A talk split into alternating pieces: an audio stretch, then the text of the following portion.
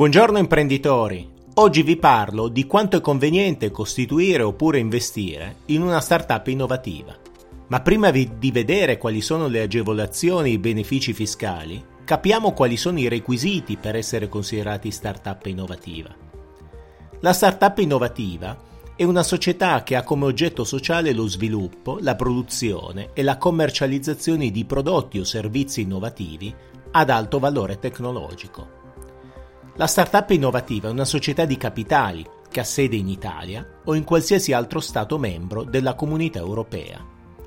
Affinché possa essere ammessa ai benefici previsti, è necessario che tale società non sia costituita da più di cinque anni, che abbia un fatturato non superiore a cinque milioni di euro, che non sia quotata, che non distribuisca e che non abbia distribuito utili e che sia una vera e propria newco, ovvero che non sia il risultato di fusione, scissione o cessione di ramo d'azienda. La startup innovativa, inoltre, deve rispettare almeno uno di questi tre criteri. Sostenere spese in ricerca e sviluppo e innovazione, pari almeno al quindici per cento del fatturato, impiegare personale qualificato, pertanto personale con laurea magistrale, dottori di ricerca o ricercatori, oppure essere titolare di almeno un brevetto o di un software registrato. Ma quali sono i benefici in capo alla startup?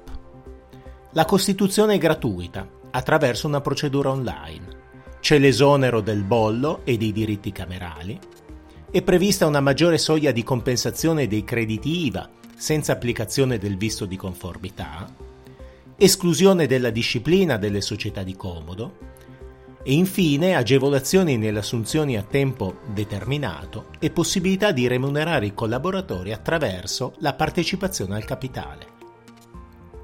Quali sono invece i benefici in capo agli investitori, quindi ai soci? La detrazione I R P E F del cinquanta per cento dell'investimento, se trattasi di persone fisiche, oppure la deducibilità I R E S del trenta per cento dell'investimento nel caso di società di capitali. In caso di cessione della partecipazione, inoltre, l'eventuale plusvalenza non è soggetta a tassazione, con un risparmio d'imposta del ventisei per cento, a patto che il provento sia reinvestito entro un anno in altre aziende innovative.